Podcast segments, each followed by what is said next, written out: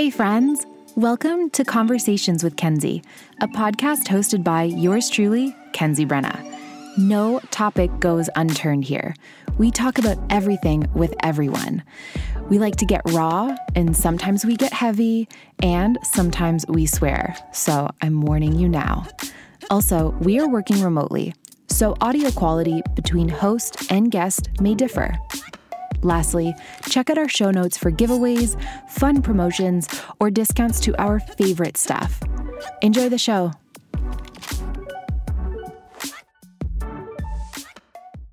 All right. Hello, Molly. Hi. How are you doing today? I'm pretty good. I cooked my first pumpkin. I roasted a pumpkin and then I made chili. So I'm feeling great. so, so cool. How did you cook the pumpkin? You you cut it in half, you scoop out the guts and you put it face down on a, a roasting sheet or whatever. You stick it in the oven for 400 degrees Fahrenheit and uh, roasted it for like 50 minutes. And it came out luscious and soft and sweet. It was amazing. Oh, that's so good. I've only ever had pumpkin seeds. I don't know if I've had I've had pumpkin seeds and then I've also had a pumpkin like almost tomato sauce. It was like it was a pumpkiny tomato sauce. It was so good. Pumpkin yeah. all year round though. Like not just for Halloween, like forever. Yeah. We sure. yeah, I'm like team squash. I love I love squash rocks. It's squash rocks. That should that should be on some merch. Squash rocks. Squash rocks. That's so great. Yeah.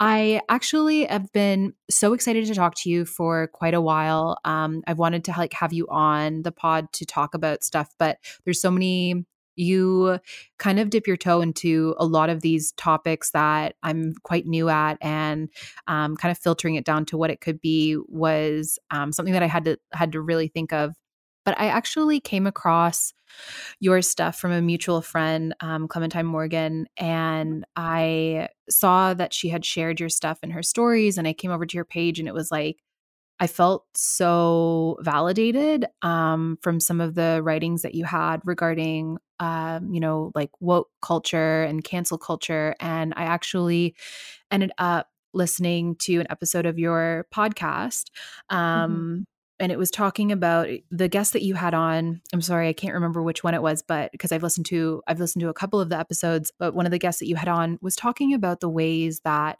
woke culture influenced their partnership with a person that mm. they were mm. romantic with and i just that hit so hard because i had left a partnership not because of that reason whatsoever but i had left someone um you know and they're very very like you know social justice focused and which is great and and so am i in so many ways but i started to like find that it, the movement wasn't always the movement that i thought it was so what i'm mm-hmm. trying to say is it just felt like things were constantly being revealed to me and and that there was like language around things that i had been feeling or thinking for a while but that i hadn't actually been clearly processing or talking about out loud yeah. so you're kind of like this like sweet light that I found online. And your writing has just been so incredible. Um, and you've been like a really wonderful person to follow along with and learn from. And there's so many things. I just, I like so much about you. So,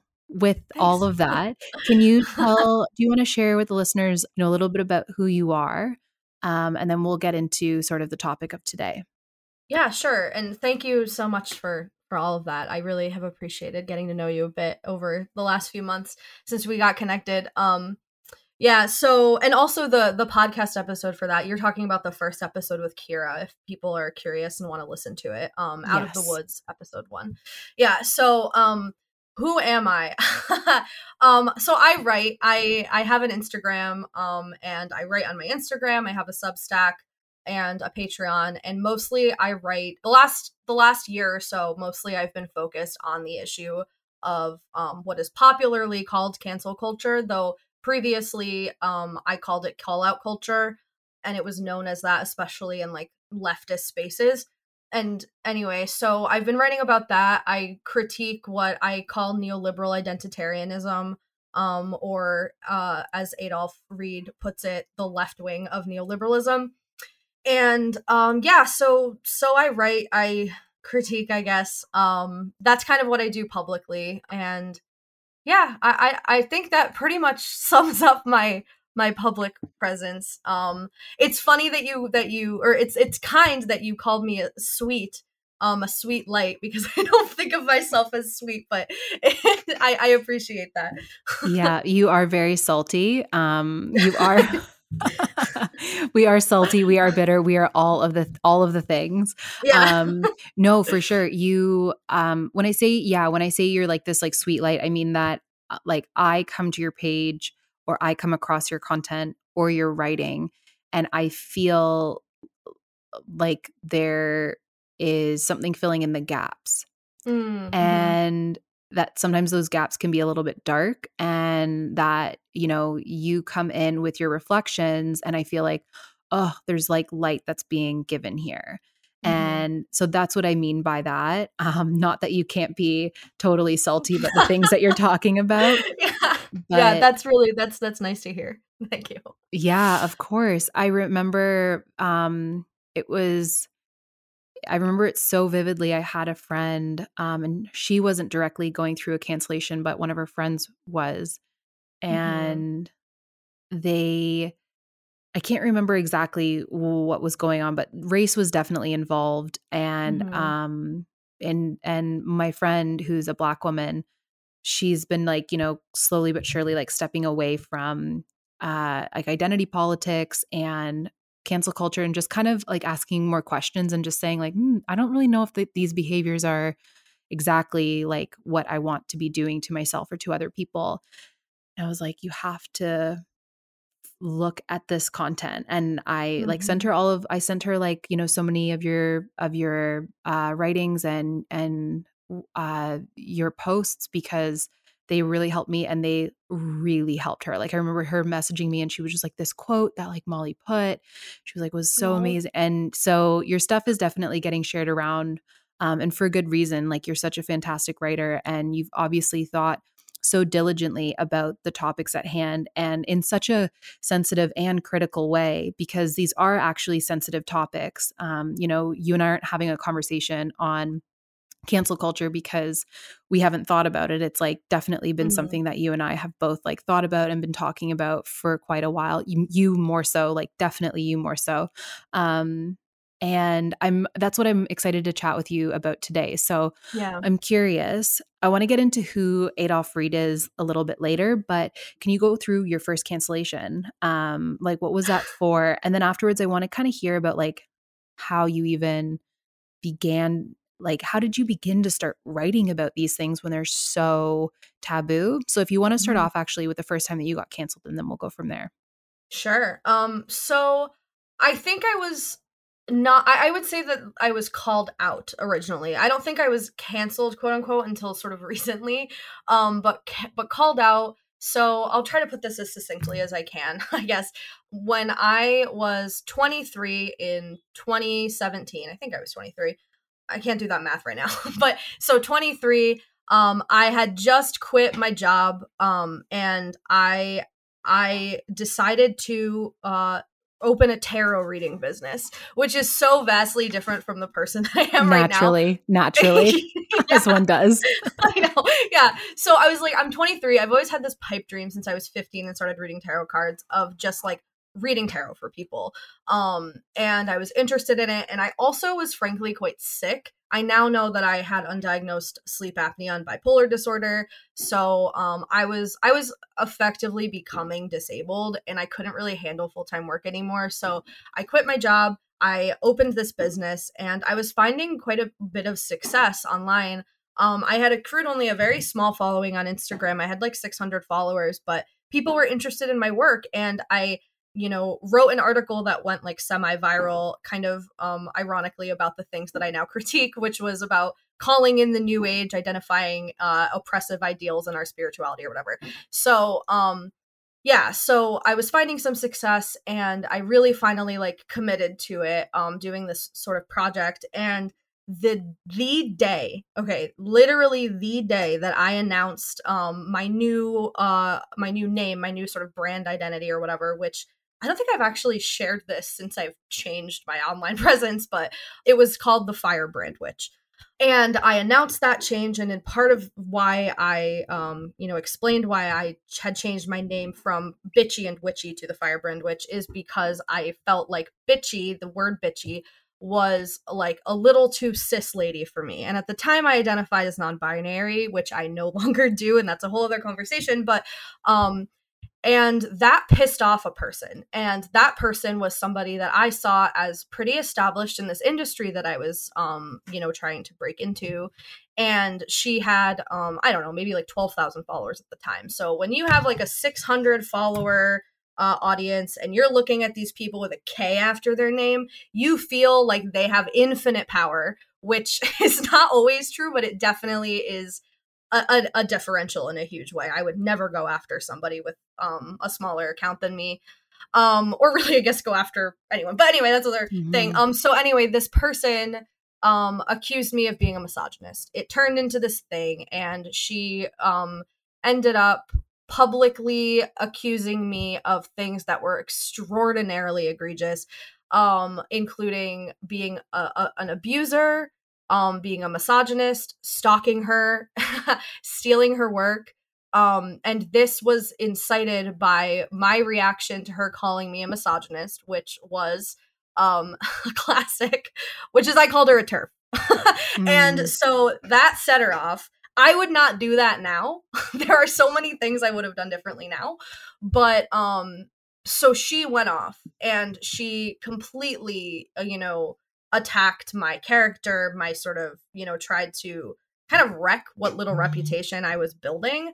Um, and this continued for months. She would tweet about me. Uh, she posted some screenshots from my personal Facebook um, to kind of like defame me, I guess, if you want to use that word.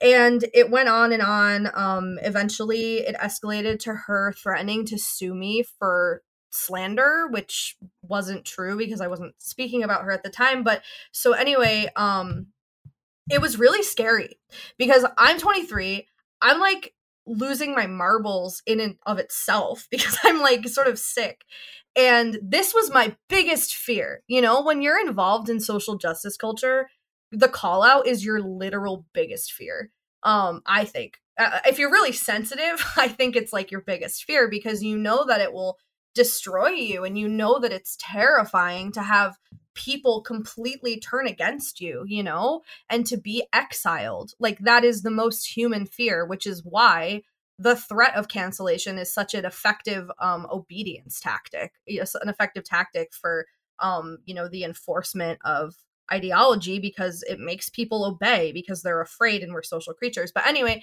so that was kind of the the meat of what happened um or the skeleton maybe more that's more of a skeleton but yeah it was um it was really difficult and it was so difficult that i actually um went to like uh I, I didn't end up actually going, but um, a partial hospitalization program um, because I, you know, it was the only time in my life where I like actively kind of tried to end my life because it mm-hmm. was so painful. You know, like this stuff is really really really intense. Um and so that's kind of what I got called out for. Mm, no, yeah, thank you so much for sharing and I'm sorry that that was such a horrific experience for you. That honestly sounds so fucking awful and I think the thing that kept coming up for me when you were telling your story is just that I'm like, this is why are we tearing down the 23 year old who has mental health problems instead of like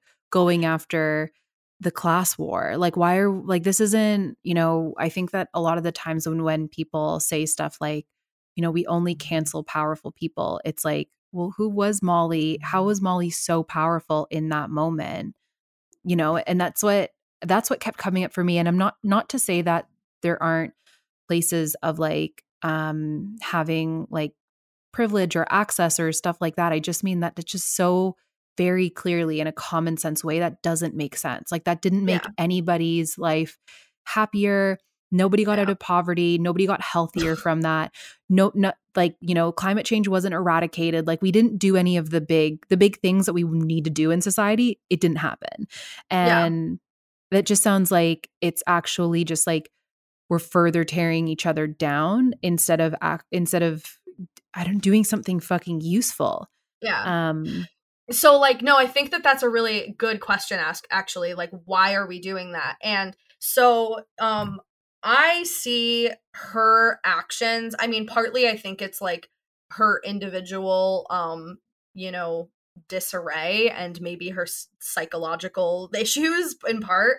Um, but I also actually see it as a response to cancel culture. Like the reason why she freaked out like that and she she was defending herself. Like she heard me say that that she was a TERF and um immediately if if if you're a, you know a self-employed person yourself and you know she was self-employed she was sick herself whatever um you know she went into defense mode because she knows how cancellation works and so i actually see um i see it all as just this big cycle um we do it because we fear it and it perpetuates. And yeah so um i think it's awful and i think it's like why aren't we doing something more productive? But on a uh, but on your sort of on a practical level it does make sense you know? I i think it she's she's an example in herself of why this is bad because she got so afraid of losing her own business that she like did a preemptive strike and she just tried to like beat me out of existence so she didn't mm. have that mm. threat anymore mm. and that's what i yeah that's what i see often is that like people are not they're not going after like literal white supremacists or Nazis. They're really going after like their neighbors and their friends. And yeah. it just it's just it's awful to witness. And I'm so sorry that I truly I'm so sorry that you had to go through that. And I am curious, like, so you're in that position, um, mm-hmm. you know, and you were you went through uh, the horrible situation of you know um, attempting to end your life which is just so so so horrific i'm so sorry that you had to go through that truly i'm so sorry coming and like you know crawling your way out of that hole and coming to a place to like you know be empowered and to start critically analyzing the situation that just happened. Can you tell us a little bit about that? Like, how did you start writing about these things, especially because they're so taboo when you started writing about this stuff? Like, it's still mm-hmm. very unpo like this podcast episode is going to be a very popular unpopular episode because oh, people oh don't like hearing about the fact that the ways that we're canceling people isn't it's not working and yeah. we're not canceling you know rich white men and redistributing wealth like we're not doing that we're anyways so how how can you tell me a little bit about the process of like crawling out of that hole and then like coming to start writing about these things yeah for sure. So um the first thing that i published on this issue like call out culture at the time is what it was called right um was t- November I think it was like November 24th 2017 I have no idea how I would know that exact date so it might be wrong. But it was November 2017 which was a month after my experience with the initial harassment which did escalate through the months um yeah she was making fake accounts. She was doing anyway that's we're we're up we're past that topic but so um I I think I just I came to this place where um I just couldn't stand for it anymore. And um, you know, I had had kind of issues and I don't know if misgivings is the right word, but concerns um with this phenomenon from like my entry into Tumblr world, my like the entry into Tumblr social justice world in the early 2010s when I was still in college.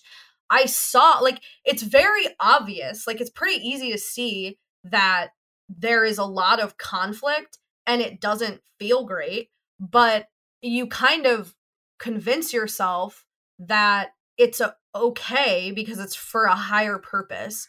And I know for me, and this is one of my biggest points of self-loathing, it was like the my involvement in social justice was the first time in my life where I truly like uh submitted myself to something and I truly like gave over my my sense of moral compass to something else that I felt like knew better than me. Um, I've always had a pretty anti-authoritarian bent, which I actually think is like it. It kind of I was stripped so bare by that experience that that like core of me came back out and was like I literally can't do this anymore. And I can't do this for myself and I can't let other people go through this because it's inhumane. Like it's fundamentally terrible. Social exile and the even just the fear of social exile, like that is the most I think that's like one of the most fundamentally horrible horrific things that that you can go through psychologically because we are literally built as human beings to be social. And to have that threatened to take to be taken away from you is just just awful.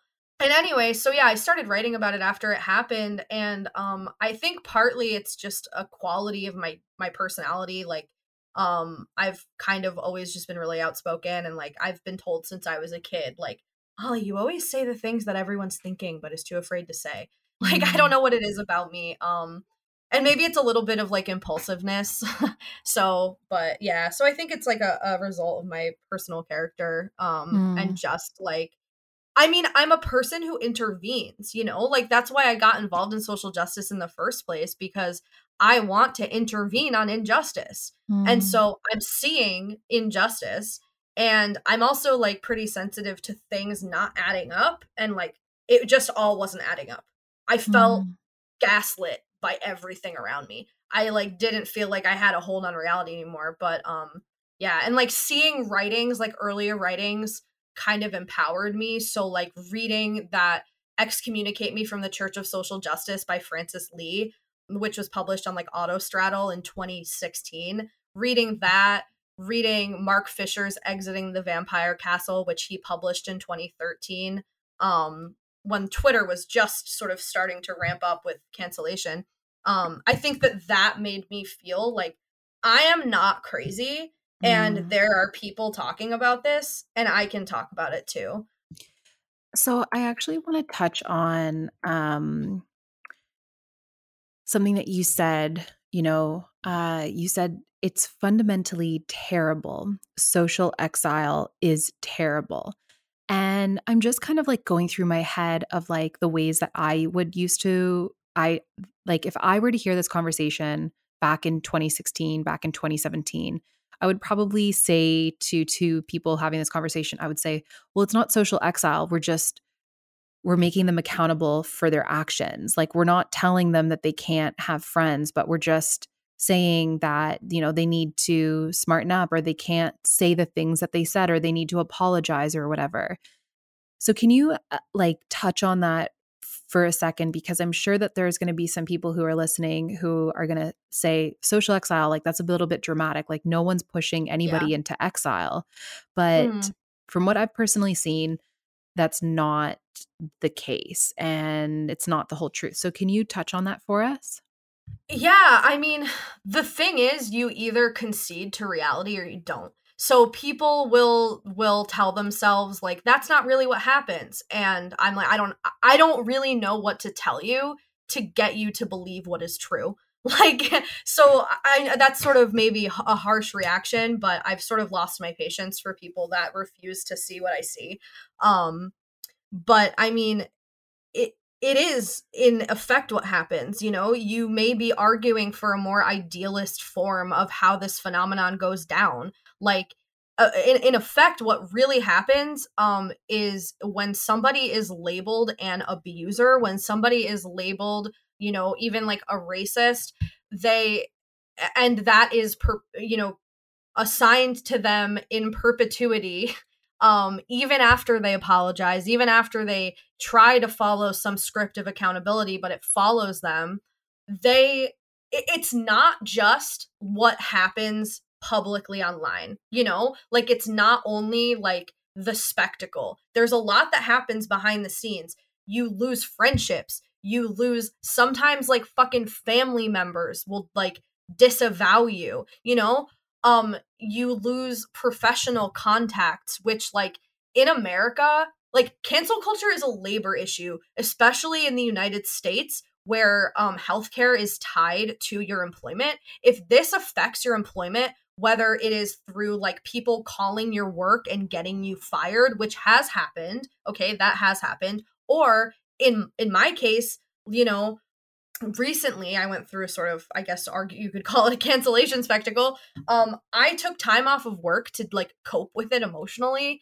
And um i the next week lost my job. And part of what was cited as reason for why i was losing my job is because of my like prior week's absences you know? And that was that's it's not just like cancel culture that got me fired from my job you know? Like that's that would be dramatic um and untrue. But like it was a part of it you know? Like it, it's it's a labor issue and when i you know i'm lucky enough to live in a state with pretty robust um unemployment benefits or whatever so that's that's fortunate but um you know it, it's it's just it's a material problem and the thing that drives me bonkers about this is like everyone not everyone okay i should say everyone but a lot of people think that like the cancel culture issue um if only because of language and how the right has kind of uh, domineered the conversation or dominated it. Um, they think it's about celebrities. They think it's about fucking like Harvey Weinstein. I'm like, no, dude. Like Harvey Weinstein is an example of like a, a public spectacle takedown that I think is actually quite effective because uh, we can talk about that, I guess. But anyway, that's that's like a thing that I'm okay with, you know. But like most people, like this is a phenomenon that happens in the insular kind of left wing of politics and like feminist communities or whatever if you want to call it a community i personally wouldn't call it a community at all. Um but you know and the people that are involved in that are the most marginalized people in society. Okay, not the most marginalized, I shouldn't say that, but not all of them. But like many people who are involved in that are pretty fucking marginalized, dude. Like it's trans people, it's people of color, you know? Like it's not just this like imaginary straw man of like the rich white man who gets canceled for sexual assault. No, that happens, but most of the time it is like a young queer person who dated the wrong person or said something on the internet 10 years ago or whatever um, or a self-employed like creative who somebody decided to take down consciously or not because it's a really effective PR move for your personal brand which we all have now because of thanks to neoliberalism but you know it's it's if you like kind of zoom out and you like remove the social justice aspect of it and you see how it plays out career wise, it's like a classic careerist move where you sabotage the person on the come up so that you either can destroy the competition from the top or so that you can destroy it from the bottom and you can elevate yourself and it, it's it's a spectacle you know? You win. You look better. People will flock to you because the person who engages like who initiates the cancellation now looks like a hero and people want a hero. People want to participate in a heroic feat you know? It's just i don't know i don't know what to tell people. It's awful and it's the cons i've sort of gotten off topic but like the consequences of it on your mental health are absolutely real um, you know, Dr. Christine Marie Catas ha- wrote an entire PhD dissertation, if you'd like to read it, about the effects of public, um, maybe it, I actually don't know if it's public shaming or what, um, but the psychological impacts. And through her psychological research, she, you know, uncovered that it's like very similar to the symptoms of complex post traumatic stress disorder. You know, like this isn't a, something to take lightly. There is the ideal of what cancellation looks like, which is justice. Um, but if you believe that abuse is is is unethical and you believe that um punishment is wrong, then you must also disavow the reality of what cancel culture and cancellation as a spectacle does to human beings. That is that is what I believe. Mm. And you said in there too, um, that was all that was so, so great. Thank you so much for that. You also said in there that let's take a very extreme example like Harvey Weinstein. And yeah. you know, you said that's actually a public spectacle takedown that is okay in your opinion. Um, you know, not everyone would agree with that, but most people I think would would uh, actually agree with that.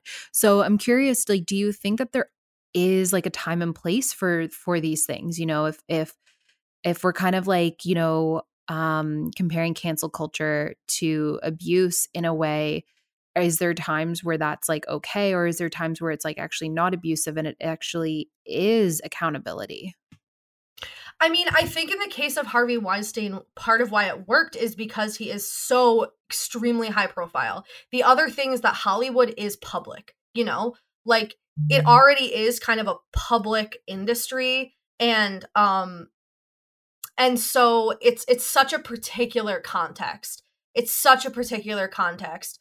Um, you know, I I just when people ask that question, it's like I uh, like m- most instances I just think that public humiliation isn't really going to lead where you want it to, you know? And the other thing is like whenever cancel culture, the topic of cancel culture comes up, I even sort of regret bringing up Harvey Weinstein because then it inevitably leads to like the, well, what about rapists? And I'm like, for me, I, I'm not even really talking about that for the most part. Like, I'm really more concerned about people who are like losing their like livelihoods and also their sanity for public harassment about um alleged ideological transgressions you know i think that the question of like what do we do with rapists is frankly a question that i am not um I'm not well equipped to answer. However, I do know I, I, think that Clementine Morgan has a lot to say about that. That um I don't think I have the expertise, whether it's through like, you know, through experience or um I don't know professional professional experience or personal experience whatever to really answer that question but yeah, what i like we're not under- yeah we're yeah. not neither one of us are like researchers or doctors or experts in that field at all and it's almost like well what about rapists it's like but we're not fucking talking about that what we're talking about is like our next door neighbors and our family members and our very good friends that are being canceled over bullshit tweets that was sent out 10 years ago or like right. you renaming your goddamn Instagram handle. Like we're not like it's yeah. like it's like people taking the most extreme examples and then cross applying that to everyone. And exactly. saying and it's so frustrating. It's so derailing because you're like, yeah. obviously, ob- it is so very clear, um, so very clear that somebody who has sexually assaulted or raped another individual needs to 100% be accountable for their actions. Of course. Why would anyone think otherwise? But it's mm-hmm. like, I, I don't know what that has to do with the fact that, you know, we're trying to work on each other and trying to not, you know, create these like very weird obedience, public shaming tactics to one another. Like that doesn't right. make sense to me. Yeah, for the purpose of ideology. And the other thing, yeah. the last thing I do want to say about that is like, um, I I know people, for example, like I know that there are people who like in the Me Too movement moment, like, um, did call out their abusers and it backfired so so bad for them and they became like it like reignited this experience for them where you know they were stalked by this person or harassed or like you know like i think that practically um and strategically public shaming and it's not it's like the public shaming and the mob trying to um you know exact some sort of justice on this person and like messaging all of their professional contacts and even their family and um, friends, associates, and people who follow them on the internet and saying, "Don't you know who you follow? Like you should reconsider. Like you should, ev- like you know, the attempts to excommunicate this person." Um, it's like I I actually don't stand by that because it often backfires and hurts the person who is, uh, you know, people that are truly survivors end up, you know, it's not a safe position to be in. It, it often it doesn't necessarily stop that person because you can't force people to take accountability and change through public shaming. I mean, my personal opinion is that the the people for whom public shaming tends to actually um affect psychologically to the point where they become obedient are the people that are already pretty fucking sensitive um and nonviolent anyway because they're mm. so like conscious of their behavior and their you know i just i don't know if that's true i haven't done any mm. research on that mm. and like i'm sure that there are experiences where people have called people out and they see it as successful but i guess the question is what does success mean what is it that you are trying to accomplish have you accomplished it? Have we accomplished it? If the goal is to transform rather than to punish,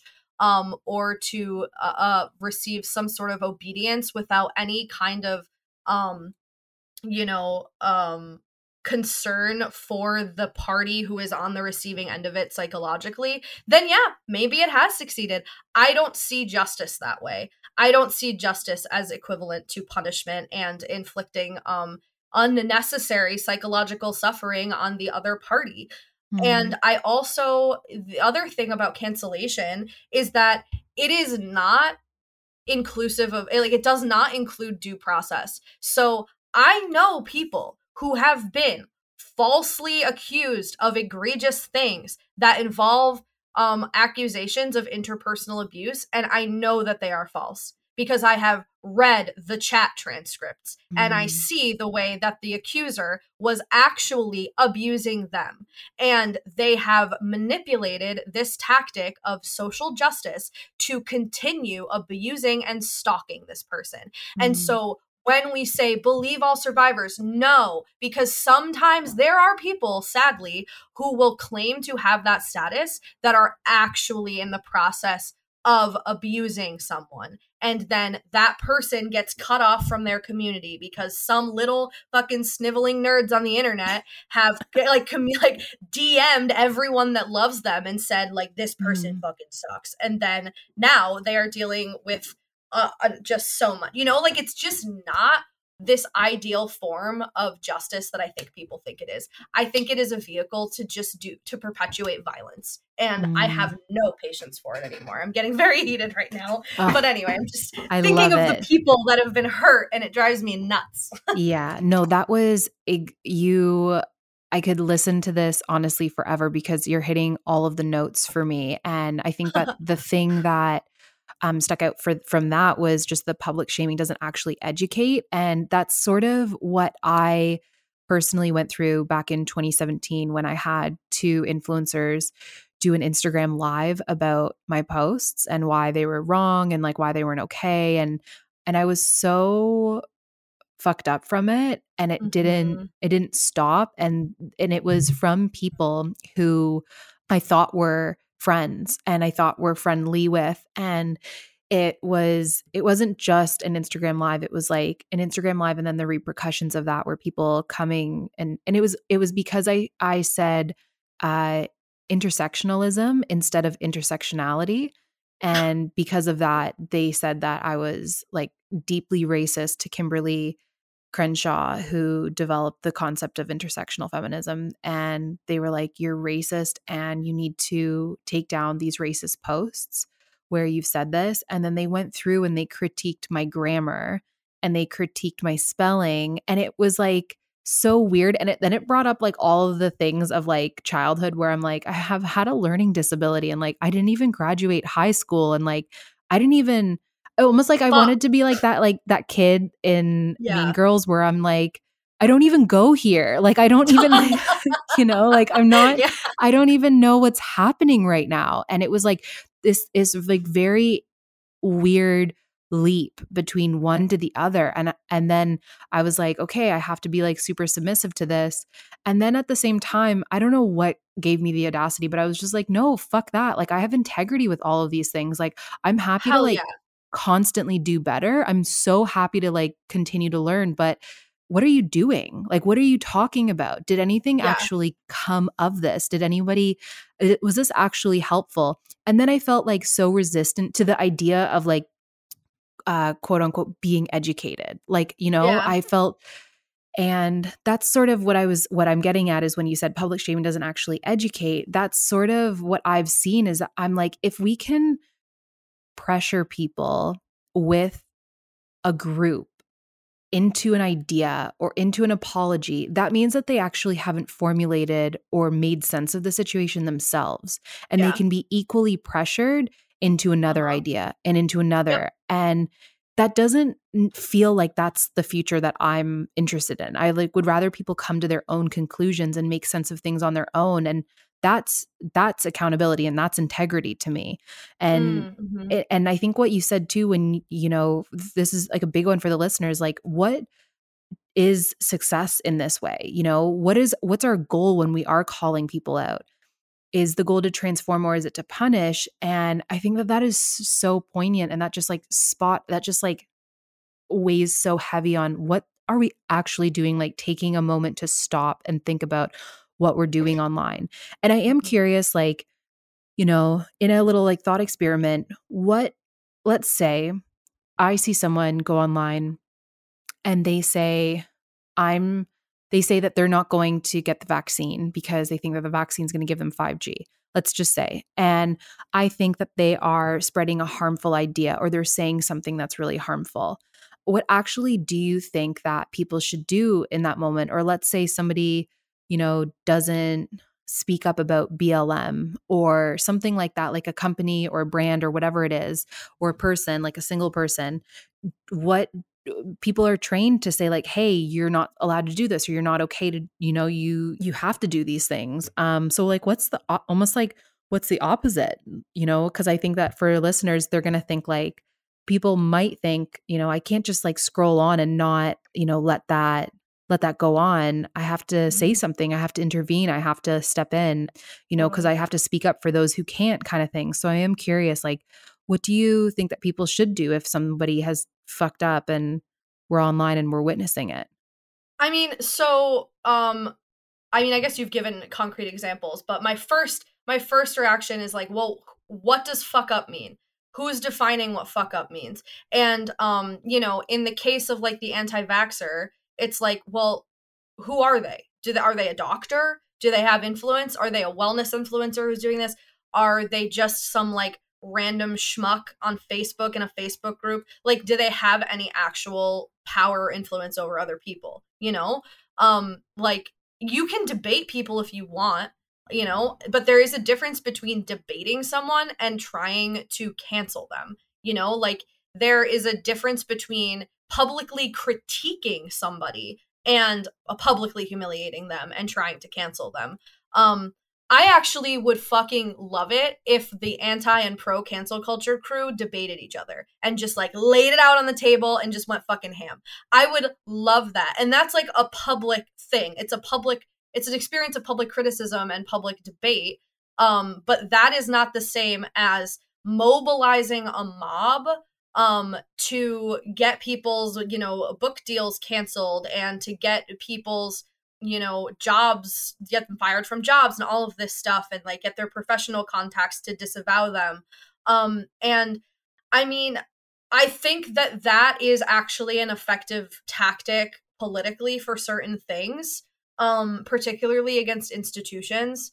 Um though you know i think it's one tactic that can be effective like vertically rather than horizontally. It's a lot about scope, like the actual influence um and the topic, but then so then you mentioned like for example not posting about BLM or something. I know somebody who I actually know like quite a lot of people who got canceled to quite devastating consequences for not posting enough or you know you get pa- canceled for posting the black square or you get canceled for not posting the black square. And like it actually that experience had material impacts on people's lives unnecessarily. Um it, it was sort of just like a hysteria personally. I think it was like this moment of public hysteria. Um especially like white people were just like freaking the fuck out. Um like you know because anyway but the the white conscience i think can be a little wonky but so uh, that leads me back to you know your kind of point about education and the concept of like you know we have to be able to educate people. And when people say that this isn't a criticism of you it's just a you know a thing that i hear people say and i've i used to say myself but like i always kind of come to like well why do we still think that we are the moral arbiter? Like why like it's still a question of enforcement of an ideology.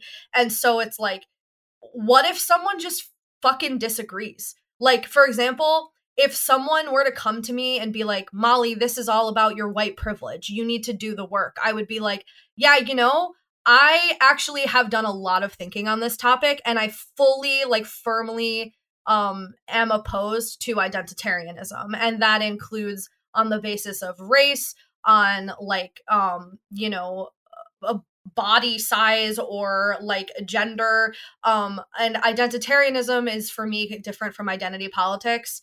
Um i think that identity politics and like coalition building is actually really important and like you have to understand the differential impacts on different you know um social like groups in order to fully like you know do political work. But like identitarianism um it, it's just like essentializing people on the basis of um social like construct is something i am firmly against.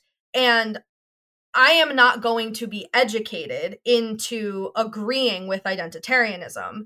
And people will there are people in this world i know because i've i've been experiencing it who think that that is so fundamentally wrong that I should be publicly shamed um, and that others who are aligned with me should uh, are, are worthy of having their employers contacted and warned about them um that's fucking ridiculous. Like that is so ridiculous. And so when i hear the sort of like educate view it just makes me sort of like it kind of begs the question for me of like well uh, what you know sometimes people aren't going to be converted to our ideologies. And when that's the case you know is it is it uh, you know fair to then try and intervene on their lives um as a as a you know reaction to that disagreement? Ugh. Beautiful brilliant bold. We love it. Yes, we I, I don't know if it. we all do but fair, fair, fair. I love it. I think it's I think it's so great and there's there's so much to chew on and I really do appreciate what you're saying about having public debates is actually different than like actively mobilizing a mob to punish people and publicly critiquing ideas is also different than cancel culture. Like you can disagree with someone's idea and also not condemn you, them. Yeah, condemn them or infiltrate their life, you know? Mm-hmm. Uh, yeah, that's accurate. And because it gets really scary when people start, you know, I had a friend that went through cancellation and she had people calling her. Um, and this is a black woman. So don't everybody who's listening who thinks that this is only happening to like white people, it's Oh yeah. Absolutely not. Yeah, can I actually say to that point, the person who I mentioned who has like I sort of alluded to who had somebody call their employers to warn them about them is literally a trans person of color. like mm-hmm. you know like mm-hmm. this isn't just some fucking like phenomenon happening to white people that's outrageous when it happens to people of color it's worse because racism makes things worse like mm-hmm. anyway mm-hmm. no yeah, yeah absolutely and um yeah she had people she had like yeah she had people literally calling her and saying like you're gonna have to change your number soon because we have it and you know we're never gonna let you forget what you've done. Holy and you know uh there were th- there was encouragement of suicide and like Holy just fuck. like just shit that is just this and then and then what happens is that people who have contributed to someone's cancellation will say well that well I didn't do that well i didn't do that and like you know i wasn't part of it and it's like but you actually like you were a piece of that like that's mm-hmm. the thing mm-hmm. is that you were a piece of that and i just think that there's so much here to reflect on about the ways that like we we treat each other and this this truly isn't meant to because I know that you and I have done a like a lot of deep work especially with mental health and like we're very like anti-coddling. Like I don't care to coddle people. Like if you've done something wrong then like you've done something wrong and like yeah. you definitely yeah. deserve to sit in like your discomfort and you mm-hmm. and work through it. I just yeah. don't believe in I just don't believe in the whole punishment. I don't think that it's ethical and I don't think it's okay and I think like n- we're not treating everybody like they're Harvey like we shouldn't be treating everybody like they're Harvey Weinstein because they're not and that's right. not what is happening um so I really appreciate you coming on today and chatting about this. We are currently out of time, but I'd mm-hmm. love to like potentially have you on again because I feel like we just skimmed the surface of all of this. Um, yeah. But would you would you tell if, if you have any you know remaining thoughts that you want to that you want to get out? We can chat about them now, or you can just let people know where they can find you and where they can find your podcast. Yeah, thank you so much for having me on. I enjoyed this. I got super heated, so I don't know what this is going to end up being like, but um if you like to hear more of my ranting and raving about topics that make people mad, you can find me on Instagram at um mole francis, francis with an e. And um I have a Substack uh I'm, I'm just, maybe I can put a link down in the show notes or something. Yeah. Um, but I have a Substack and a Patreon. My Patreon's for more personal writing, and my Substack is for more like um public kind of, I guess, social critique or whatever. Um, yeah, and any sort of concluding thoughts. I mean, I think that cancel culture is a really hot button issue.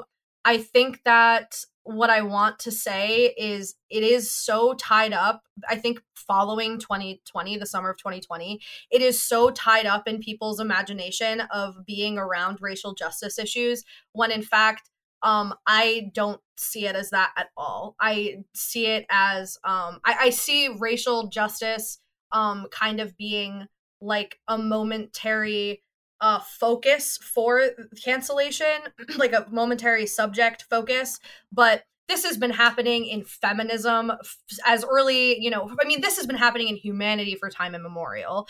Um, and and so though I've like, you know, mentioned racial justice and that's kind of been brought up in this conversation, this happens with everything. This happens with like body positivity or, you know, like um fat acceptance. This happens with um, you know, gender um and it's a, it, it's it's just um it's it's a lot. And i think that it's easy to try and um derail the conversation by simply saying that it's like bigoted white supremacists are the only people that have a problem with this when in fact the reality is many many people of all different social locations have issues with this. I mean for example adrienne marie brown who is a black woman wrote a whole freaking book about this you know? Mm-hmm. um and so anyway i i kind of just want to offer that reflection. And I did earlier mention somebody, um, a, a, thinker, a scholar named Adolph Reed, and he's particularly critical of what I mentioned, identitarianism. So I highly recommend that people um, read uh, read his work if you're interested in kind of where I'm coming from when I mention identitarianism. And that's all. Thank you. Brilliant. Thank you so much, Molly. really appreciate having you on. Yeah. Thanks, Kenzie. All right, friends, you made it to the end of the episode. You know what to do now. Head over to our Instagram account, Conversations with Kenzie, and let us know what you loved about the episode. Or let us know what you didn't love. What questions did we miss? What questions could we have asked differently? Let us know there. As always, stay curious, keep asking questions, and keep making conversations in your everyday life. Until next time.